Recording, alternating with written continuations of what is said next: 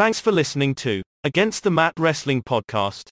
We upload new episodes every Monday and Friday.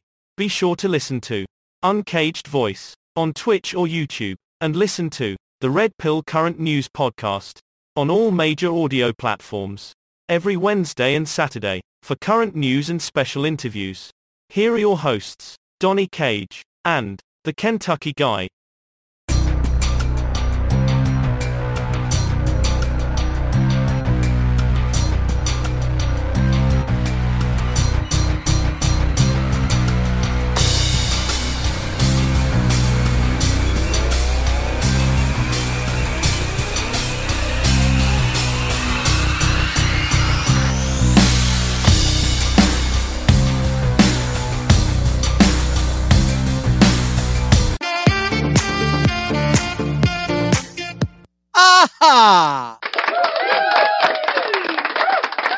All right, and welcome to Against the Mat Wrestling Podcast. I'm one of your co-hosts, the Kentucky Guy.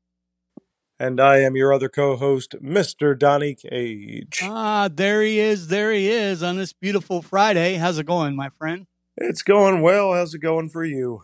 Oh, I if you know, if I got paid for complaining, I'd be rich. So I better not complain.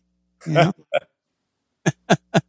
hey, folks. So if this is your first time tuning in, be sure to hit that follow or subscribe button. We're on all major platforms, including Pandora, iHeartRadio, Google Podcasts, Spotify, Apple, and the list goes on.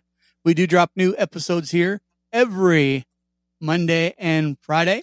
Also, if you ever want to be a guest on the show or have any questions for Donnie or myself, you can always reach us at OL Kentucky spelled out, O Kentucky 99 at yahoo.com. Uh, Mr. Cage, you want to tell everybody about Uncaged Voice? Yes, uh, we are actually coming back this weekend with a brand new episode of the Uncaged Voice podcast. It'll be myself, Top Tier Brian, and Jigsaw Jester. But if you want to check out all of our existing episodes, you can go to our official YouTube page. And again, that's the Uncaged Voice podcast. Yeah, be sure to check them out, guys, and uh, show them some love. Uh, they do very good work. Also, if you like to stay up on current events, news, uh, listen to different types of interviews and things of that nature, uh, you can always check out the Red Pill Current News podcast. Uh, we've had some interesting guests. Uh, the November month of the stars was successful. I was actually on two different shows yesterday from former folks that were guests on the show. We drop new episodes on the uh, current news podcast every Wednesday and Saturday, so be sure to check that out. Also, just a quick announcement here. Friday will be our, or sorry, not Friday. Today's Friday. Monday, Monday, December 19th. That will be our Christmas show. Uh, Donnie and I have agreed that, uh, we've got a lot of stuff going on. So for that weekend. So what we're going to do just to make it up for not having a show. And by the way, it looks like, uh, it looks like to me, Donnie will probably be returning on the 30th. Does That sound right to you? On that Friday, the following Friday? Sounds about right, Kentucky guy. All right. Uh, at first, I was going to say no, no, no, because I thought it was New Year's Eve, but it's not. It's New Year's Eve Eve. All right. So yeah, so we'll be returning uh, December 30th, and we'll do a show then, and then we'll probably take that Monday off for New Year's to recover, and then uh, we'll be back with a new episode starting out the brand new year on January 6th. But anyway, so to caveat what I was saying, we are going to give you guys a special treat. It was actually uh, Donnie came up with it. I think it's a fantastic idea. And basically, Donnie will have, he's going to pick his top 10 worst and his top 10, in his opinion, and his top 10 best tag teams of all time. And then I'm going to do the same without discussing uh, with him. And we're going to see how that thing goes. So I think it should be a lot of fun. a lot of, uh, you know, we'll, and we'll do other things as well. So be sure to tune in on Monday's Christmas special show. All right, so let's get into today's episode. Uh, and we'll start off the episode, like always, my fantasy booking. This is one of my favorite segments of the show. Uh, basically, Mr. Cage come up with this. We pick a athlete, a wrestler, no matter which promotion that they were in or currently in or what have you. And we talk about how that promotion that they failed in, if they would have booked it a little bit different, made a little bit of tweaks, their career could have been completely different, at least with that promotion. And you guys notice I'm saying promotion a lot because that has a lot to do with my pick this week. so, uh, Mr. Cage, we'll let you go ahead and get started, sir. Thank you, Kentucky guy. I want to rewind back to the year 2002. It was the fall of that year in the WWE. We were pretty much entering the ruthless aggression era now, with the Attitude Era was kind of wrapping up. Uh, so we had a lot of new rising stars in the company. You still had guys like Steve Austin, The Rock were sort of around, but this was also your your, time when guys like Triple H were becoming more popular. You had Brock Lesnar during his first run with the company, and you also had a gentleman come in at Survivor Series 2002, which was the which was the historic debut of the Elimination Chamber. But he made his debut that night and it was Big Poppa Pump, Scott Steiner. Now, this guy, I don't even need to tell you his accolades in uh, wrestling because he had been a multiple time tag team champion in every promotion he went to New Japan Pro Wrestling, WCW, uh, even WWF in the early 90s. He had been a United States champion, a world television champion, and a world heavyweight champion in WCW. He actually was the second to last WCW champion before the company officially closed down in 2001. And he gets acquired, he gets signed by WWE in 2002. This is after the invasion angle was over, was over.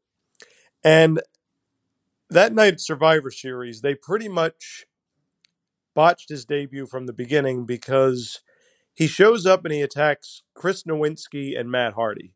And he gets a big pop from the crowd. There's no question about it. They're excited to see him. He cuts a short promo, says, Big Poppa Pump is your hookup. Holler if you hear me, and all that classic stuff. And over the next month or so, he jumps back and forth between Raw and SmackDown. And both Eric Bischoff and Stephanie McMahon try to get him to sign with their respective brand. He ultimately signs with Raw when Stephanie McMahon basically uh, basically you know rebuffs him when he makes ro- when he makes romantic uh, advances towards her. So he ends up on Raw. He starts getting booked as a fan favorite in a world title feud against Triple H. He and Triple H had two of the worst world title matches in at, at that at that point in time in WWE history at the Royal Rumble and No Way Out. Scott Steiner continued to be booked terribly while he was in WWE. He was in a tag team with Test for a brief period of time. Uh, he, he left the company by Royal Rumble 2004. I think that was his last pay per view and one of his last appearances. But first of all, why you would book him as a fan favorite at that point in his career when we know he should be a cocky, malicious heel, which is what he was the last few years of his career in WCW. And honestly, I would not have put him on the same brand as Triple H because Triple H was the top heel in the company at the time and was the leader of Evolution. Put him on SmackDown. Make him a top heel on that brand. Possibly you could have even given him the WWE title at some point, and he could have had some great feuds with some of the top baby faces that were on that brand at the time, like Brock Lesnar when he was a baby face, like Kurt Angle so many other guys. We could we could have seen him feud with The Rock a little bit. There were just so many endless possibilities, and they just totally botched his whole run. And I, I was actually pretty shocked that he came back to the WWE last year to be indu- inducted into the Hall of Fame along with Rick Steiner. But be that as it may, Scott Steiner had a great career. Yeah, he was kind of a controversial figure, but you can't deny that the man had had a ton of charisma and a ton of in-ring talent and he was greatly misused by WWE. Uh, yeah, I, you know, I've always been a Steiner fan. Uh, back when they were the uh, Steiner brothers, Big Poppa Pump, like I loved the character when he first came out in WCW. He was such a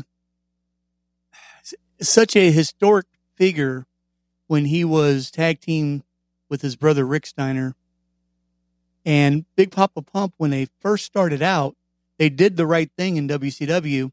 However, towards the end of uh, WCW, they kind of made him become this character that he still portrays today, this off the hinge kind of cringe character. And you're absolutely right. You cannot take someone who has, you've already built this persona around their character. I don't care if they do come to a, a, a, another company. if you're going to keep the same name, you're going to keep the same hair, hairstyle, basically everything, the same entrance and everything. You can't just automatically think that they're going to become a babyface. This guy was a heel, and he was a great heel in WCW, and that's what he was known for. This is not somebody that they pulled out of the Indies to put on the WWE to try to change completely, like they do so many times in NXT and what have you today. This is somebody who was well known on your biggest competitor. One of the reasons the NWO that your competitor beat you for so many weeks during that time frame, he's one of the reasons he was right there from the start on the NWO. So I think it's a fantastic pick. I think they really, really dropped the ball. I think WCW, you know, they did right by Scott Steiner until towards the end. They they kind of made him kind of a joke at the end, and I didn't care for that. Of course, that company was going out of business, and we can talk about why they went out of business all day long. They made so many errors of that nature. But you're right. Vince McMahon and the WWE absolutely dropped the ball on Scott's on Big Poppa Pump when he came to the WWE. They had a massive opportunity. Uh, former world champion, so many time former tag team champion. So, yep, I uh, I really really agree with your pick on this episode, sir. All right, so let's get into my pick this week. My my pick is uh, there's a story behind it, why that they didn't work out, and we're going to get into that. I promise myself I'm not going to take too long on this, but this is a lot of people don't know the backstory to this. They just automatically, when they hear this name, they ah, he was a drug addict. You know, they chalk it up. Uh, this is a former wrestler. He's still in the business. He's not a wrestler anymore. Hasn't been for a very long time. But my fantasy booking this week is Aurelian Smith Jr., better known as Jake the Snake Robert. And he is currently signed with the All Elite Wrestling, where he's a manager for Lance Armstrong or Lance Archer. What I wanted to talk about basically was his horrible run and how he was treated in WCW. He was a massive name in the WWF. He he did everything you could do. He had some of the most controversial and well-known rivals and feuds throughout his time with the WWF. And basically, he did it all except win a championship. And that really doesn't matter because if you mention the name Jake the Snake Roberts, even a non wrestling fan knows that name. He was synonymous with bringing a snake to the ring. So uh, Andre the Giant, uh, I remember when they, he had a heart attack. Just so many memories this guy's created.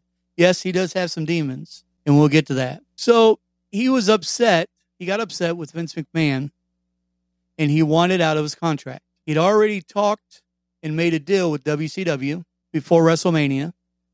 However, he didn't sign anything because at that time, you know, he, everybody would have been in trouble. And basically, he held up the show. He was facing the Undertaker, who had only wrestled one WrestleMania before then. And we all know about the undefeated uh, streak for the Undertaker. And basically, before going out there, Jake the Snake was upset because the first Intercontinental Champion, he was a writer for WWF. He was injured and put on leave. And out of respect for him, Pat Patterson is his name, out of respect for Pat, Vince McMahon did not fill that spot. Well, Jake the Snake felt that he was promised that spot as a writer. And therefore, if they weren't going to put him there, he wanted out of his contract. So basically, he told Vince, I'm not going out here to WrestleMania. I'm not going out. This is right before, right before the, the match. I'm not going out unless you promise me and write it down that you'll let me out of my contract after this pay per view. And you know, Vince was under the gun, so he had to do it, and he did. And actually, if you go watch that pay per view, Jake Roberts went out there and he really sold the Undertaker as being this dominant. Like he didn't just rush through the match; he did a very good job of putting the Undertaker over. So once that's said and done, and he's headed to WCW, he signed to in 1992 a massive deal with the, at that time, president, Kip Fryer. He was offered a multi million dollar deal, and all he had to do was wait for his 90 day no compete contract to expire. Now, here's how life can get you. On the 87th day, waiting for that 90 day to expire, Fryer was replaced by Bill Watts. Watts still had a legitimate grudge against Jake the Snake Roberts due to their time together in Mid South Wrestling. Watts reduced Jake's reported $3.5 million deal to a measly $200,000. Having already burned bridges with the WWF, there was really nowhere else for Jake the Snake Roberts to go or to turn to. Then, after attacking Sting multiple times, and he actually won a four on four elimination tag match at Clash of the Champions, where Roberts scored the pin victory over Sting, and their match was set for Halloween Havoc 1992, their one on one match. And this is just, uh, let me show you the poor booking here. So, this match was held under spin the wheel, make the deal rules. It's a roulette wheel. Uh, the roulette wheel was not rigged, and both wrestlers legitimately had no idea which match stipulation they would have. So this is, and we, and we're all adults here. We know that wrestling, they, they plan out everything. However, for this match right here, under Bill Watts' command, they did not rig this wheel. They just let the, let it go where it went.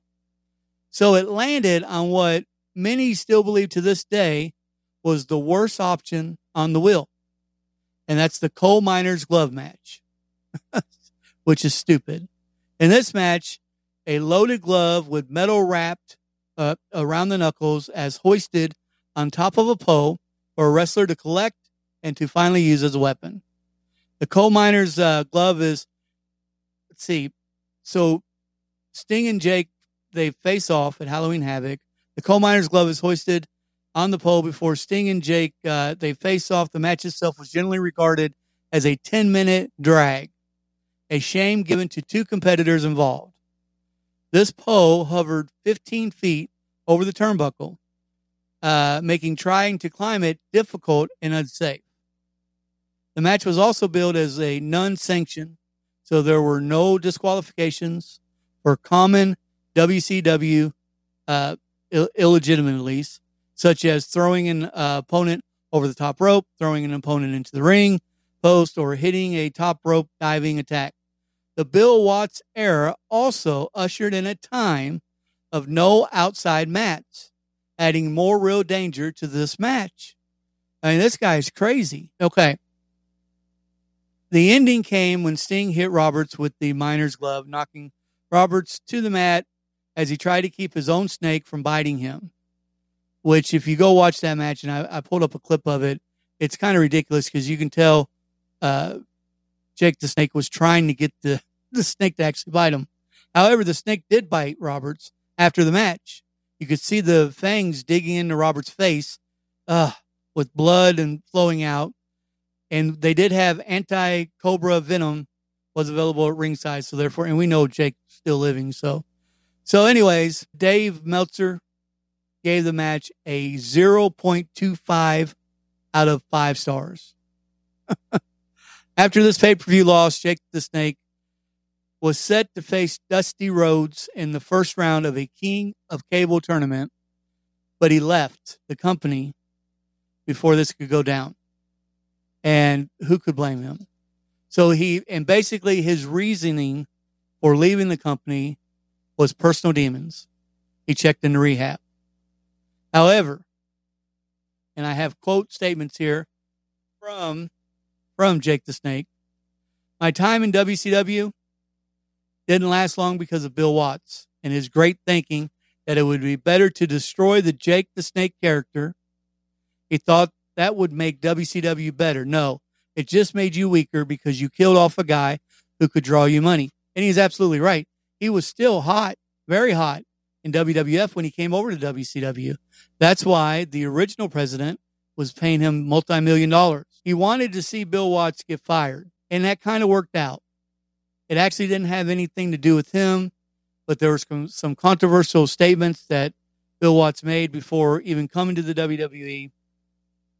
And, you know, so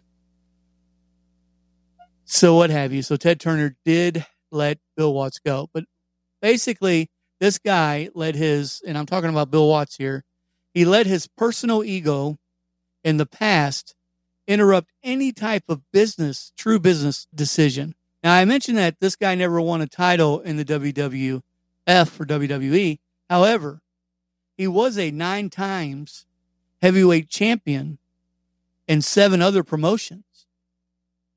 He was also a four time TV champion, two time tag team champion, and a one time six man tag team champion. So he had the accolades to, and everybody knew him. Like I said, even though he never held a title in the WWE, you still knew that name and his gimmick.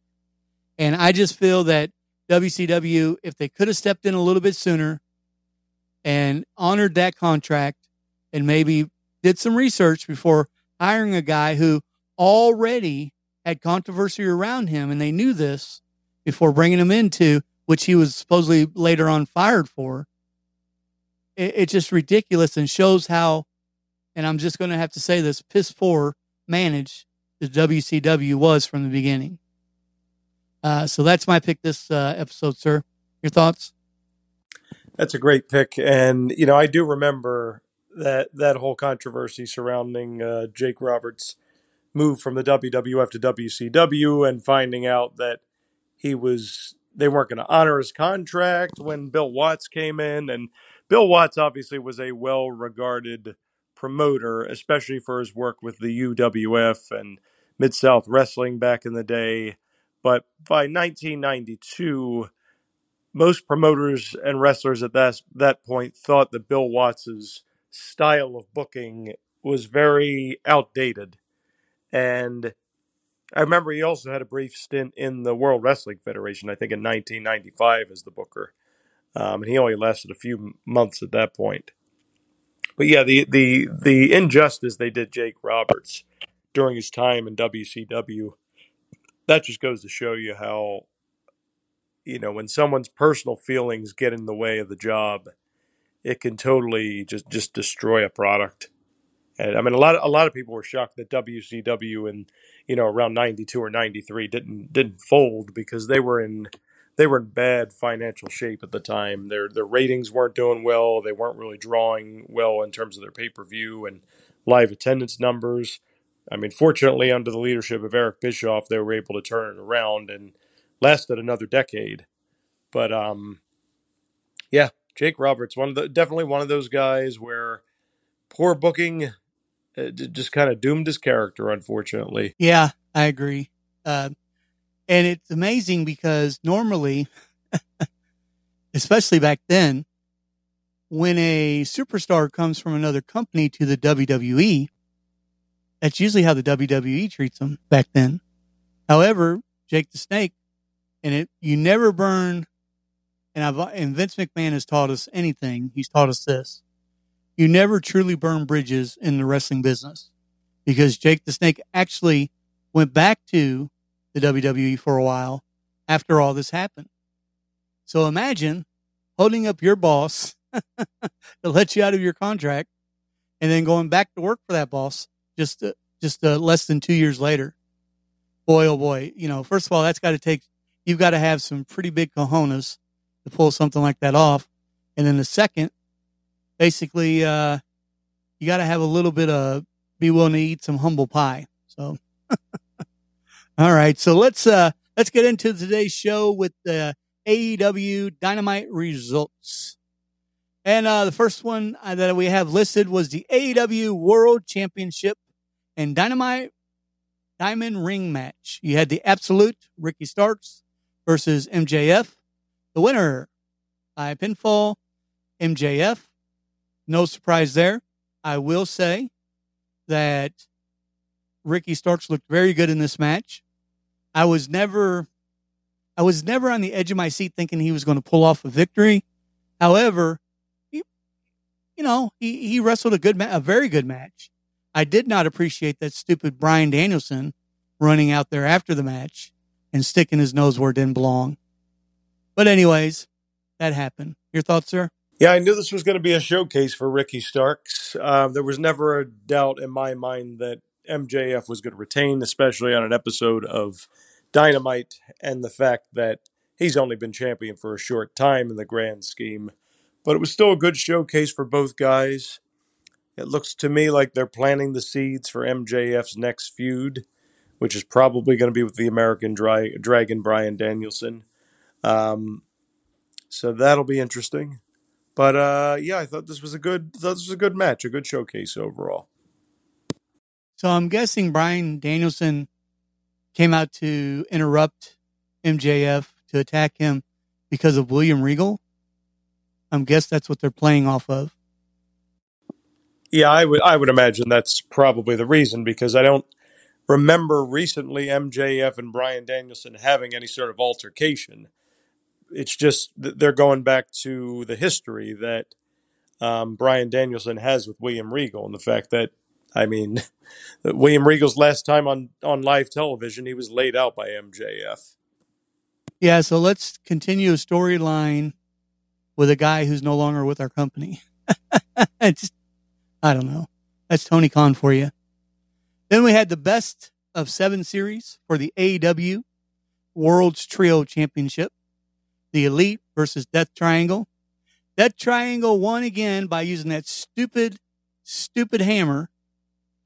Now, though, Kenny Omega, after the match, uh, and I really enjoyed what he had to say. The next match on this week's Dynamite, coming up next week, I should say, is a no DQ match. And if this match goes, if this uh, tournament goes to seven matches, the final match is going to be a ladder match, which I think is fantastic. So I like these new stipulations that they're putting this, and they should. If you're going to have a best out of seven with the same two tag teams or trio tag teams, whatever you call them, same competitors, switch it up, switch it up. And now they're taking that hammer out of the equation. And there you go. We're going to see that triangle, how truly, truly they do suck when it comes to the elites. Your thoughts? Well, I would I wouldn't throw Death Triangle under the bus that much, but there is no question that they've been a little over reliant on that hammer. And now that the, it's going to be a level playing field, uh, I, I, the, you know the elite can bust out some of their own weapons. And I do agree with you. I, and I actually kind of wish that because this was a best of seven series, I almost wish that every single match in the series would have had a different stipulation. Like one match could have just been a traditional, uh, you know, six man tag match. Another one could have been a, a no disqualification match. Another one could have been a ladder match. Another one could have been a tables. I, I mean, there's a million different things they could have done, and I think that would have been that would have made it more interesting from the very beginning, rather than just having the same two trios teams uh, compete in a series of seven matches. But I'm glad they're at least adding some new stipulations now as they start to round out the series. Yeah, and uh, I was thinking about this. In one of those matches that I think would be awesome if they ever do anything like this again, especially a six man tag tournament, would be a captain's match. The captain of one team, it's a singles match. Captain of one team versus the captain of another team. And if your captain wins, you advance. You have another victory under your belt.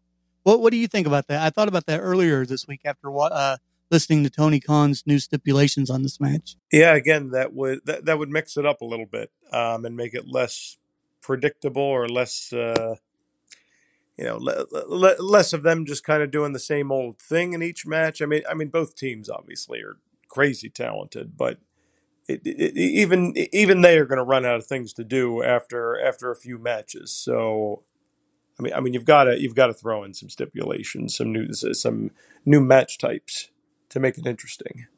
Especially if you're going to go if you're going to take it all the way to seven, and it looks like that's what they're going to do. So then the next match we have uh, the return of Ruby Soho versus Tay Melo. Ruby Soho won the match by pinfall. Here's what I don't like about this match. First of all, it's one of those matches that I could really care less. However, Ruby Soho, when did she become indestructible?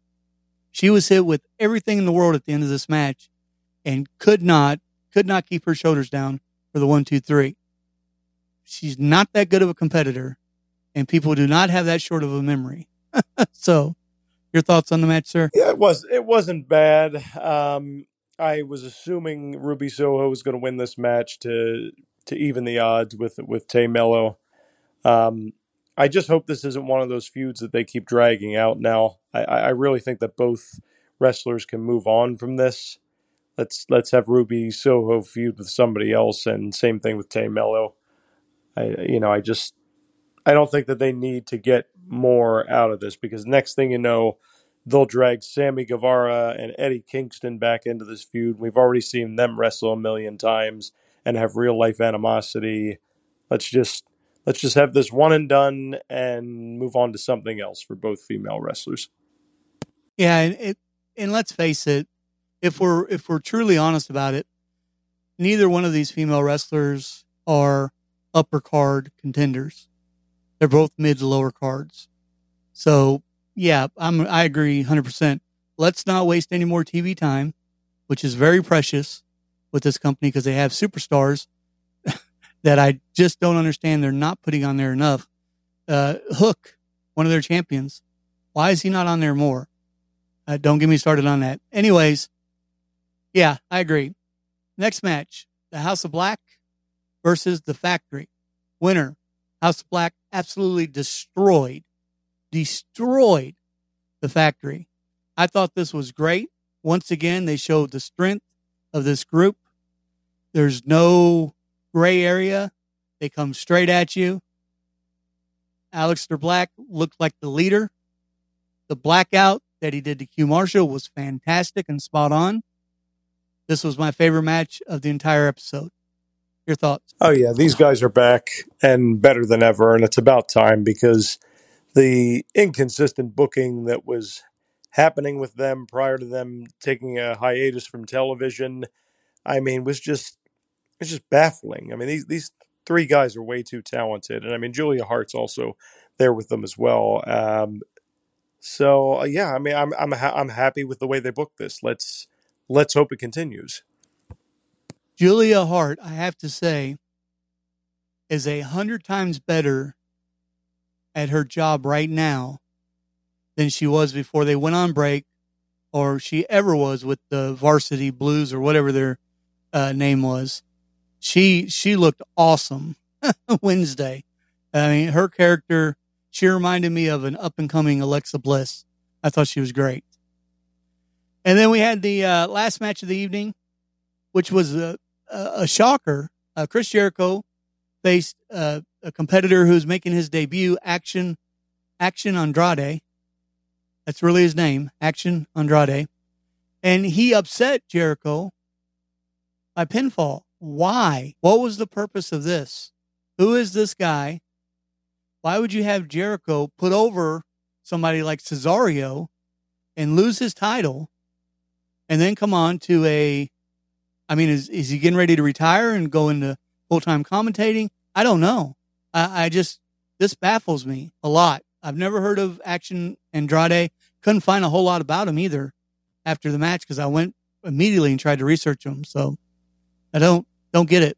Your thoughts? I read somewhere. I, I didn't get to watch this whole match. I only got to watch bits and pieces of it, including the ending. Um, most people were assuming this was going to be an easy squash for Jericho because this Action Andretti guy's guy is so new. I think he's competed on AEW Dark a few times, but he's super new to the wrestling business in general.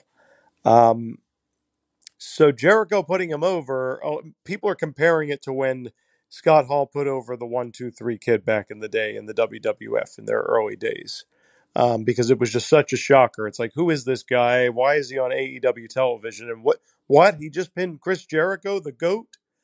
Um, yeah. Uh, my question is, I mean, they have this guy win this match uh, against Jericho, and now he's Action Andretti is all elite. Um, is, this novelty is going to wear off after a while. Like he might score another pinfall victory in a rematch against Jericho. Maybe he'll score a couple more upset victories. I'm just talking hypothetically, but then he's going to get lost in the shuffle. Um, so I, I don't know what his future is going to hold. And yeah, I don't know what they're doing with Chris Jericho's storyline right now. I haven't heard anything about him considering retiring, but I do know that he's someone that doesn't mind putting younger talent over, and I can respect that about him. But I just think we need to get get a little bit more clear on what's what Chris Jericho's future holds. And they kind of sowed a seed with Daniel Garcia on Dynamite as well. Don't know if you got a chance to, to catch that, but Jericho basically took Garcia and put him under Sam, Sammy Guevara, and you could tell Garcia doesn't like that.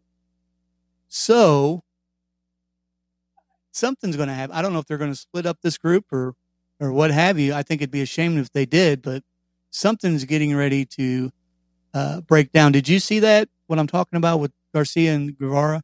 Yeah, and uh, you could tell Daniel Garcia, who's really been taking the lead from Jericho himself. He's like, "What do you mean I'm going to uh, take the lead from Sammy Guevara? What are you kidding me?" Yeah, it's, so it's going to be interesting how that breaks down. So let's go over the uh, Rampage match card for tonight. And basically, what I'll do, uh, Mr. Cage, is I'll just go through them and then I'll let you uh, uh, comment on on whichever one. There's not a whole lot. Uh, Sounds sound good? sounds good. All right. So the first one I'm showing is uh, Jon Moxley.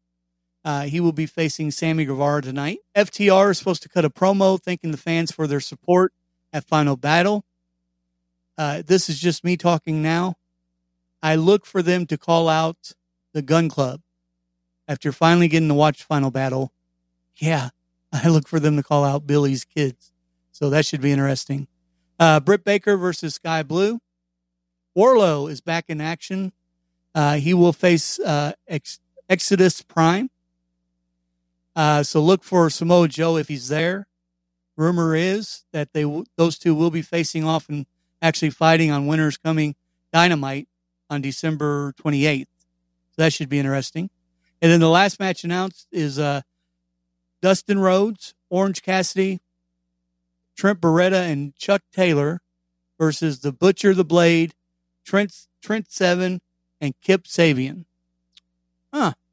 So that should be interesting as well. Uh, but anyways, uh, your thoughts on any of those matches, sir? Why are Jon Moxley and Sammy Guevara still wrestling?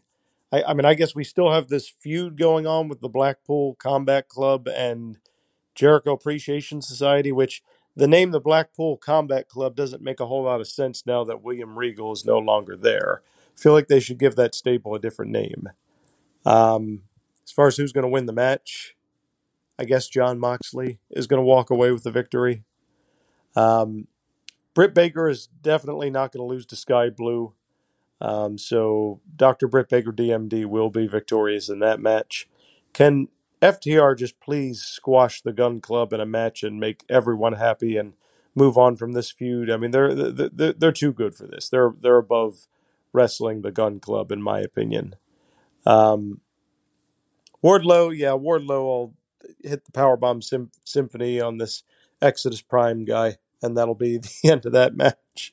Um, th- this is just, this is just a warm up uh, for him to face Samoa Joe and probably win back the TNT title. My guess is, and um, I'm actually going to go with uh, Dustin Rhodes and company to win their uh, to win their uh, tag team match on uh, on Rampage. Actually, What?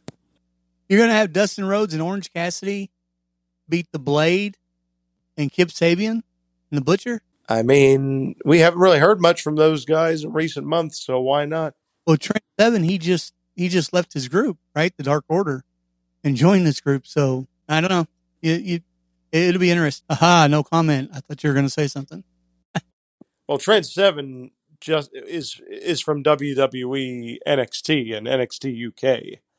Um, he he's a new arrival in AEW. So I got him messed up with the number ten mask guy. Okay. That that's uh, Preston Vance, which I think he has a sit down interview coming up with Jim Ross. About time. We need. We haven't got any answers on that at all. so, all right. So let's move on to Monday Night Raw results. And what a way to start! And this is actually how the show, uh, the show started on Monday night. Alexa Bliss took on Bayley for the number one contender for Old Pony Hill Girls title. Alexa Bliss won the match. Thought that was great. Here's the best part of it, though. Her pony ponytail hair girl comes out to the ring, or she's already out there. She gets in the ring, congratulates Alexa Bliss. Alexa Bliss snaps for just a second and starts to do the sister Abigail to the EST. and then she comes to herself, apologizes, and leaves. So, yes, yes, yes, give me more of this. She is going to, something's going to happen with the Bray Wyatt character and Alexa Bliss. Finally, finally. And they do, they have showed promos and behind her promos, like the upside down Firefly and what have you. But this was her actually doing something. And if you guys remember, back when Bray Wyatt first left and they were having her do kind of his character on her own, she could do something and make other wrestlers like days out and she could kind of control them. She made uh, Nia Jax hit Shayna Baszler. I mean, hit Reggie, her supposedly boyfriend at that time. It, it was just crazy. And that's kind of the same look that she had when she snapped out of uh, the sister Abigail attempt. I thought this was great. Your thoughts? Yeah, it's about time we saw a character change from Alexa Bliss. I never understood why she was teaming with Bianca Belair and Asuka. That whole pairing never made any sense to me. And she's so much better as a heel anyway. Um, and since they never closed the door officially on her storyline with Bray Wyatt, we need to see some sort of uh, resolution to that. Or they just need to pair those two up again in, you know, if this is going to be an actual Wyatt Six stable. But I'm, but yeah, I mean, I'm just, I'm just glad they're giving her something interesting to do finally. What, uh, and what's really interesting and intrigues me about this story is, is it Bray Wyatt doing this, or is it Uncle Howdy? Bray Wyatt, you would think she cost him the match at WrestleMania versus Randy Orton. You would think that he would not be happy with her. And Uncle Howdy, we you can tell that he is the dark force behind Bray Wyatt's character, wanting him to do things that Bray Wyatt no longer wants to do. So they're at odds. So I'm just wondering which one is recruiting her. Uh, that's a good point you brought up, Kentucky guy. I'm I'm leaning more towards it being Uncle Howdy is the uh, is the puppet master behind all the goings on. And that's going to be and that and I and I you know I love Warren, uh, but I do think that he's wrong about this. All joking aside, Uncle Howdy is a different person than Bray Wyatt. I do not believe it's Bray Wyatt. I believe, I don't believe that Bray Wyatt's going to have six different personalities because that's too much like Mick Foley days. And we know that Bray beats, he goes to a, he goes, he goes to a different drummer. He beats to a different drummer and he does not try to copy anybody. He does his own thing, which I've always appreciated. Next, we had the number one contender. Now, I don't know if the rest of these are in order or not, but uh, the number one contenders uh, match for the U.S. title, currently held by Austin Theory. And this was Rollins versus Bobby Lashley. Bobby Lashley is beaten by Seth Rollins by pinfall. Then he puts his Bobby Lashley just he's got a real real issue with authority here lately. So he kind of snaps after the match a little bit. I've seen him worse. And he puts his hands on uh, Pearce, the Raw general manager, or I don't know what his official title is, but I guess he's general manager of both shows now. Anyways, he fires Bobby Lashley in front of everybody, right there on camera, television, and what have you. Now, two days later, he did issue a statement to announce that Lashley's firing has been rescinded and that he and Bobby will have a sit down and sit down and have a talk real soon to figure out how to move forward. Quote, Despite what I said last night, Bobby Lashley is not fired, Pearce said. Pearce said that Lashley's behavior is unacceptable and will be uh, addressed with repercussions. Pearce apologized for letting his emotions get the better of him in the heat of the moment. And I, you know, I know they plan everything out, but I, you could tell Pearce, man, he's a lot better actor than what I thought he was if that was all fake because he was hot. He was hot. And when he said, you're fired, I, I didn't know what to think. Your thoughts? Adam Pearce, you, you should know better. You do not, do not, do not tick off the Almighty. He will put you in the hurt lock. He will slam you through the barricade. He is he's a dangerous man, and when he wants to get his hands on a title belt, you better not stand in his way, because these are going to be the repercussions. That being said, I, I don't condone putting your hands on a uh, company official. So Bobby should have kept his anger in, in check a little bit and maybe taken his anger out more on Seth Rollins. But uh, it looks like Seth is going to be challenging Austin Theory for the United States title. Should it should again be a good match. I hope they lean into the history between those two a little bit more, um, because well, a long time ago, Austin Theory was a follower of Seth Rollins when he was the Monday Night Messiah. So they, they should definitely reference that. But as far as Bobby Lashley, um, I don't think he's going to be remain, uh, just as Adam Pearce himself said, I don't think he's going to be fired for much longer. Uh, he's he, they've already rescinded it. Uh, he's not he's not fired right now. He is. Uh, I don't know. I have to kind of disagree with you though about standing in Bobby Lashley's way because Pearce really was just trying to calm him down so he didn't hit a referee or anything. And he put his hands on him. He was completely out of line. And he's not the, I don't care what they call him, almighty, whatever. he, he's just a man.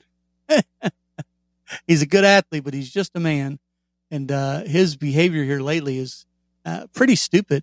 Turn him full heel and put him back with MVP if that's what you want to do. But don't don't keep him on the. They're kind of wanting him to be a face and a heel, and the fans actually just don't know what to do with him, and it's uh you know it's confusing. And then we have AJ Styles. He fought against Chad Gables. AJ Styles actually uh, defeated Chad via pinfall. This match here I thought was pretty good. I think it showed a lot of strength for AJ in this match, even though Otis tried to get involved a couple times. It, it showed how tr- a true leader actually works with his team on the outside. And yeah, I enjoyed this match. I, you know, Chad Gable, I guess he's just going to put people over from now on, and that's fine, especially when their name is uh, AJ Styles. So, your thoughts? Yeah, it was a good match. Um, figured AJ was gonna was gonna win this one because they're still pushing the uh, Judgment Day OC feud. Um, this was just a little stopgap. But these two always these two are always great in the ring, and regardless of who walked away with the win or the loss, I I knew it was going to be an entertaining match. Yeah, I I I think it's time for Chad Gable. I'm going to say this, and I'll let you comment because you there's a lot of people might find this controversial, but just my opinion. I think it's time for Chad Gable and Otis to split. That's just my opinion. I think it's time for those guys to go their separate ways. I actually wouldn't disagree with you, Kentucky guy. Um, I don't think they've done much with Alpha Academy, at least not as much as they could do.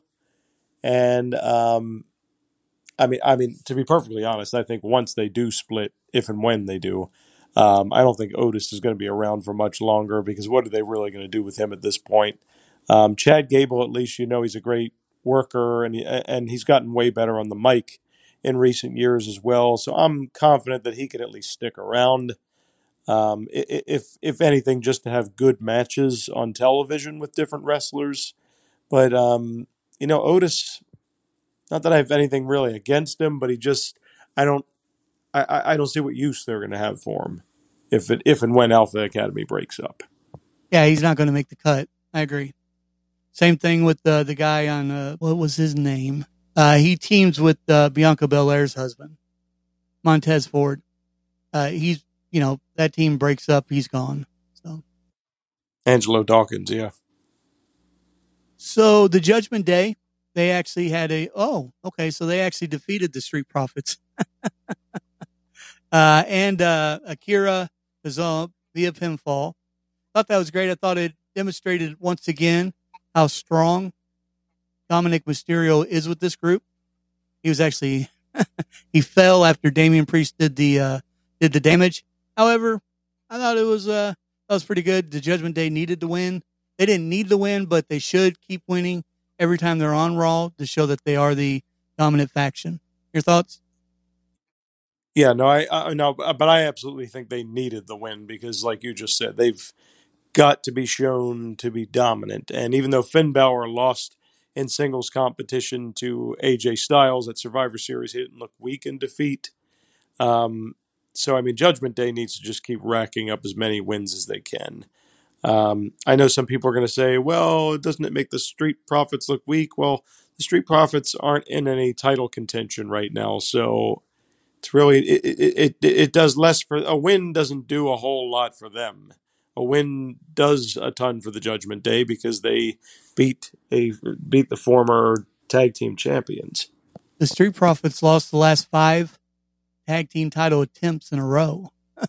so, yeah, they don't need to be in the title picture for a long time, unless it's the NXT titles.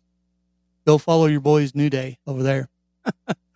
the uh, ladder match between Dexter Lumis and The Miz is set for next week. Uh, Lumis was using the money he received from the Miz to buy and hand out merchandise to the fans with Johnny Gargano. When Miz attacked and stole the bag of money back, and then Adam Pearce once again ordered the Miz to return the money. So basically, what it's going to do is they're going to hang the money above. Uh, it's double or nothing, by the way. Miz has got to put more cash in there next uh, next Monday Night Raw, and it's going to be a ladder match with a bag hanging in the air like a briefcase or a title belt full of cash. One thing I want to note just one week after on our episode, you and I talked about why don't they bring Johnny Gargano, his wife, at least once in a while, and Dexter Lumis together. They started doing it.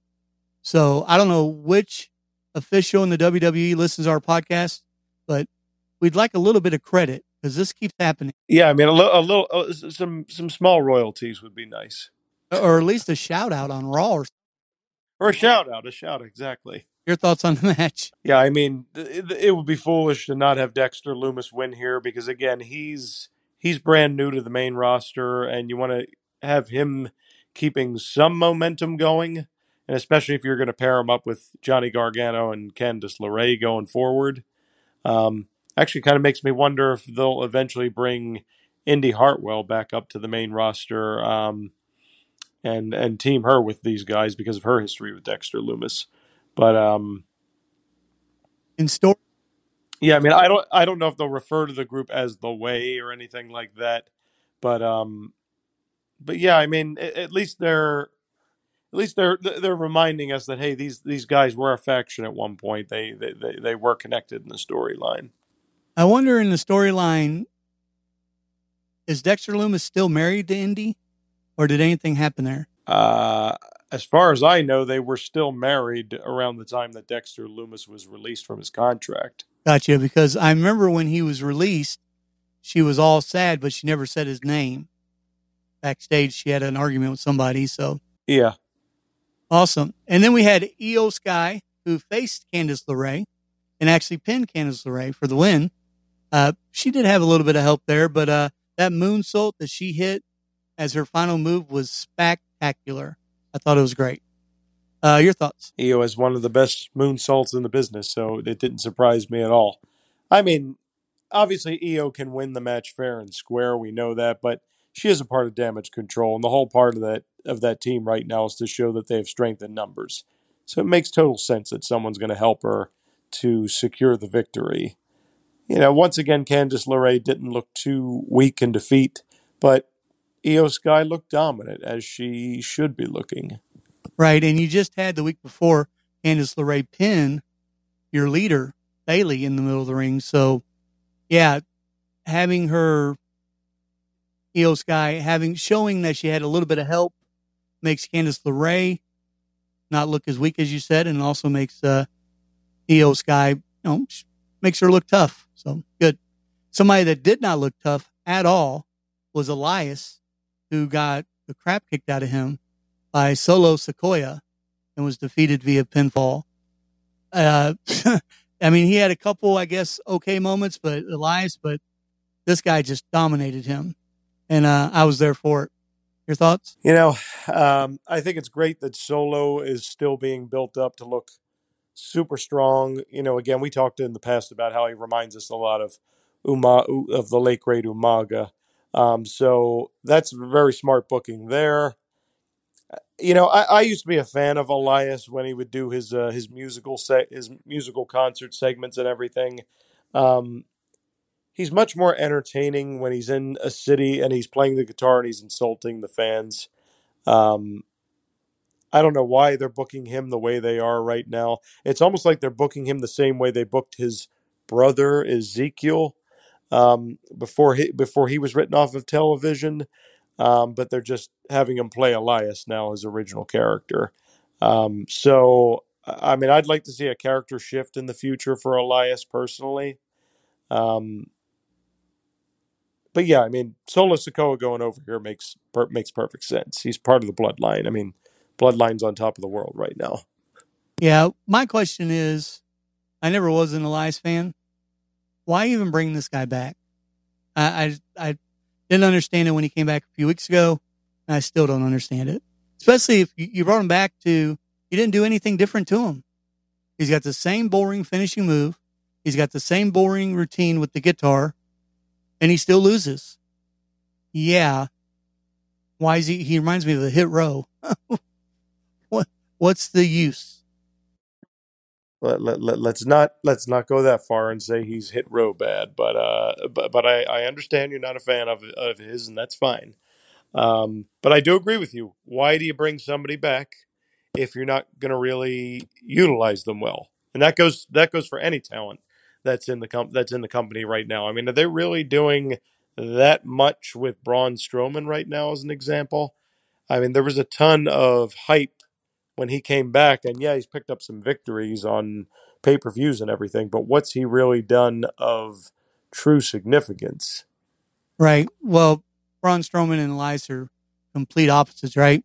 Elias shouldn't even be in the wrestling organization. So here's the thing the definition of insanity is doing the same thing over and over again and expecting a different result. You know, at least they put Santa Claus pants on Braun Strowman. They didn't do anything to this Elias character. Nothing. They didn't change it at all. I would prefer they just kept a stupid brother in there if they were going to do this. Rhea Ripley, another dominant factor in the Judgment Day. She defeated Asuka via pinfall. Asuka looked okay in the match, but let's just be honest. Rhea Ripley pretty much dominated it all as she should. And I think that they're, if they're smart, they need to start etching her towards a title or being in the picture for a title, either on Raw or SmackDown. Um, your thoughts? Totally agree. Rhea, Rhea has been due for a title run for quite a while now. And I mean, I would not be opposed to her being the one to defeat Bianca Belair. I don't know if that's the match that is in the cards right now or if that's the plan for WrestleMania.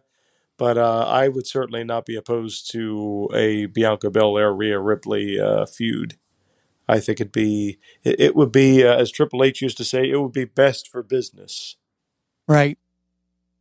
But don't forget Alexa Bliss.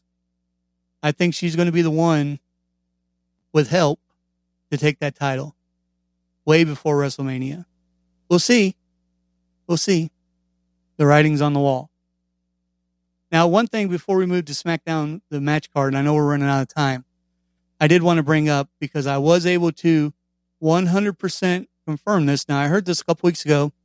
However, you guys know that I do not like to report anything unless I have pretty solid evidence that it is true. It was all over the dirt sheets, all over the rumor mills. However, that doesn't mean anything to me until I talk to actual sources. It has been confirmed that Matt Riddle is in rehab. He's not injured.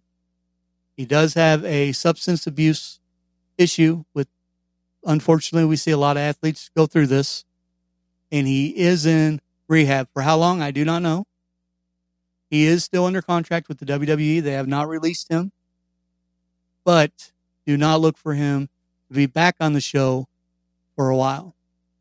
Uh, your thoughts on that, sir? Well, as I understand it, he uh, actually had failed two drug tests, and that's what prompted uh, this decision to take him off television and uh, and send him to rehab, basically. Uh, which, you know, if he has issues in real life, then I'm hoping he's going to get those under control, and that we're not going to have another Jeff Hardy situation on our hands.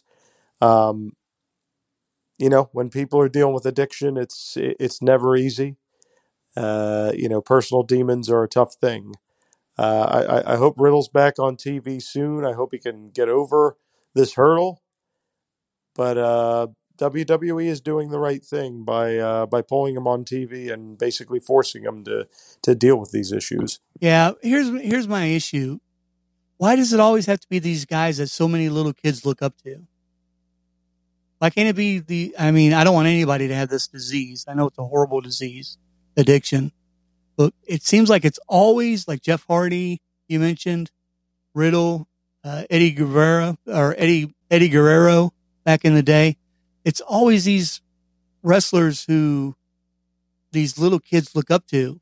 And I'm not a Matt Riddle fan, you know that, but you see the kids in the crowd with his shirt and his merchandise. I just that that's that's the part that kind of is so touchy because you feel for that you feel for him, you feel for his parents or whomever you know who's in his life, his family. I don't know if he's married or not. I, I don't know enough about Riddle.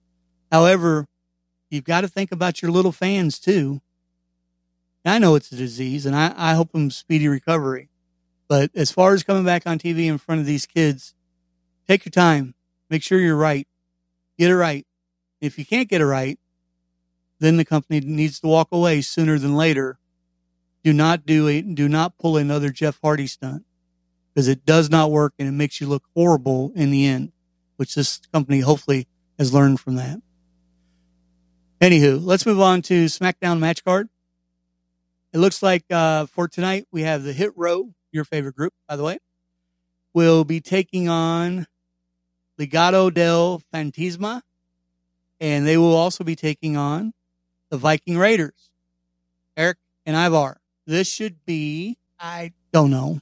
I, I think the Viking Raiders are going to destroy them. Uh, I'll let you comment on all these once I go through them, but I don't know. Uh, it, it, doesn't seem like a very exciting match to me. Uh, the WWE's uh, Women's Tag Team Championship is on the line. Damage Control versus Liv Morgan and Tegan Nox.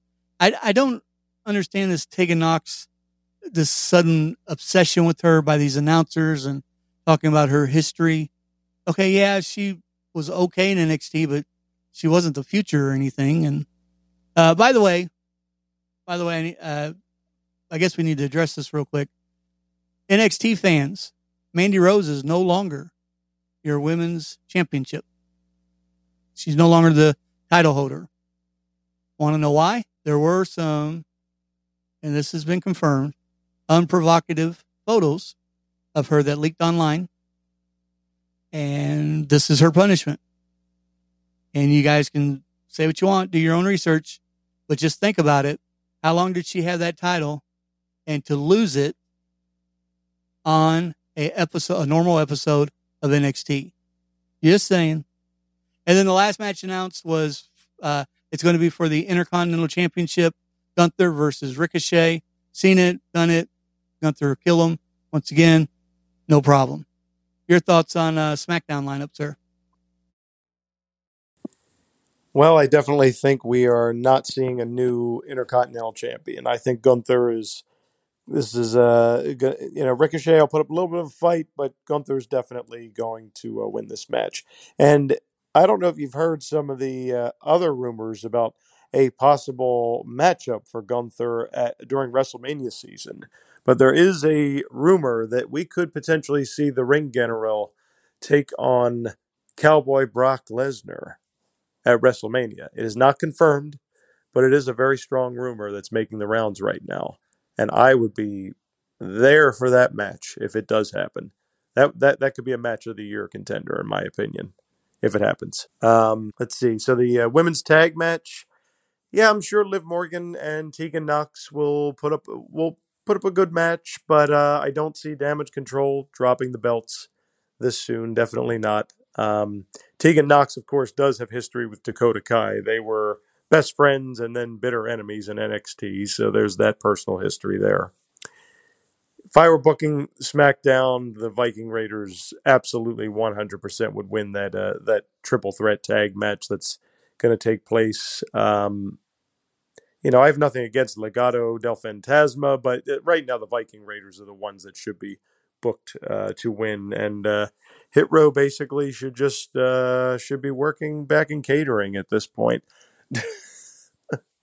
um, I do want to address the Mandy Rose thing. Uh, I'm actually glad you brought that up, Kentucky guy, because I was going to ask you this question. So here's my thing about that.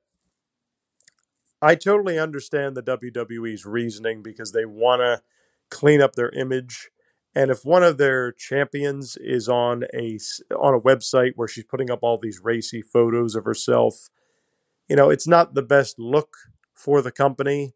But here's the one thing I will say in defense of Mandy Rose apparently she had had this site up and these racy photos for a while and no one had ever said anything to her. No one had given her any sort of warning or said mandy we're not going to stop you from having this fan site but can you at least tone down some of your photos? Um, and i don't know the details of her contract. Maybe she had something written in her contract that said she couldn't do that kind of stuff outside of wwe even though again based on what i've read she was uh, free to pretty much do what she wanted because she's an NXT talent currently and not on the main roster. And let's also not forget that years ago, WWE was constantly promoting all the different women on their roster that were in Playboy magazine. Um, that was many years ago, but it, it did happen nonetheless. So I don't think WWE did right by just outright releasing Mandy Rose, at least not with without giving her any sort of prior warning. I understand taking the belt off of her, and I think if they wanted to suspend her for a little while, then that would have been the best way to go. But I don't think firing her outright was the best course of action. Um, yeah, I mean that's just, those are just my thoughts. Okay, so. so now I haven't received anything saying that they released her. Did, did they have they has she been released? Yes, she, yes, she's been released. Oh, okay. Yeah, I, I did not know that. Here's the thing. We all, I knew why they took the belt from her. I mean, let's be honest about it. There was just a, a brand new documentary. Another woman came out against Vince, Vince McMahon. So, of course, when you have one of your champions, kind of not the same thing, but kind of not in a very good light, they, they've got to do something and do something quick. I get that. But I did not realize that they released her. And let me be honest with you. I'm here for Gunther versus Brock Lesnar as well. That will be fantastic. Mandy Rose, I mean, I, I'm sorry if that happened, but Brock Lesnar versus Gunther has got my attention now. And I think that's going to be a fantastic, fantastic match if that was to come to tuition. One last thing on SmackDown. Last uh, on Raw, Jey Uso told Sami Zayn to get a haircut, basically, because you never know what's going to happen. I'm wondering, Roman Reigns is set to appear on SmackDown tonight. I just wonder, everybody's thinking, I know what everybody's thinking. They're thinking that he's going to make him an official Uso, but what about, uh, let's just throw this out there. What about if, if he goes the opposite way and they turn on Sami Zayn tonight? Just throwing that out there. Your thoughts? Uh, they could end up doing a little bit of both. They might um, make him think at least. They might make it make Sami think that he's going to be an official Uso, they might go ahead and call him that, and they might go through the whole ceremony, and then just out of nowhere, Roman turns around and hits him with a Superman punch or something, and kicks him out of the bloodline. It could really go either way. Um, personally, if it were me, I think they should go go forward with making him a a, full blown Uso for the time being. I don't think it's the right time to kick Sami out of the bloodline and end this storyline just yet. I would wait until the start of the new year at the very least before you went that route. I just think that right now this storyline is too good as is, and to to, to split Sami from the bloodline at this point, I, I don't think that would be the right way to go. Yeah, and the only reason why I mentioned that is because things have been too good, if that makes sense, since Survivor Series. Sami and the blood and the Usos are buddy buddy, and everybody's laughing. I mean, but you still have that storyline there with Kevin Owens that you've got to play out one way or the other. So I'm kind of like you. I can't see it really happening tonight, but it'd be. I would advise everybody that watches the show tonight to pay attention to Roman Reigns' face. Not what he says, but his face when he looks at and when he speaks to Sami Zayn. That's just my advice. Anyway, sir, that's all I have for today's episode. What about yourself? Yeah, I am. I am good Kentucky All right, guy. folks. So you've been listening to Against the Matt Wrestling Podcast with your hostess Donnie Cage and the Kentucky Guy. Hey, thanks so much for listening. Remember, the next show will be our Christmas show. And as always, God bless and God bless America.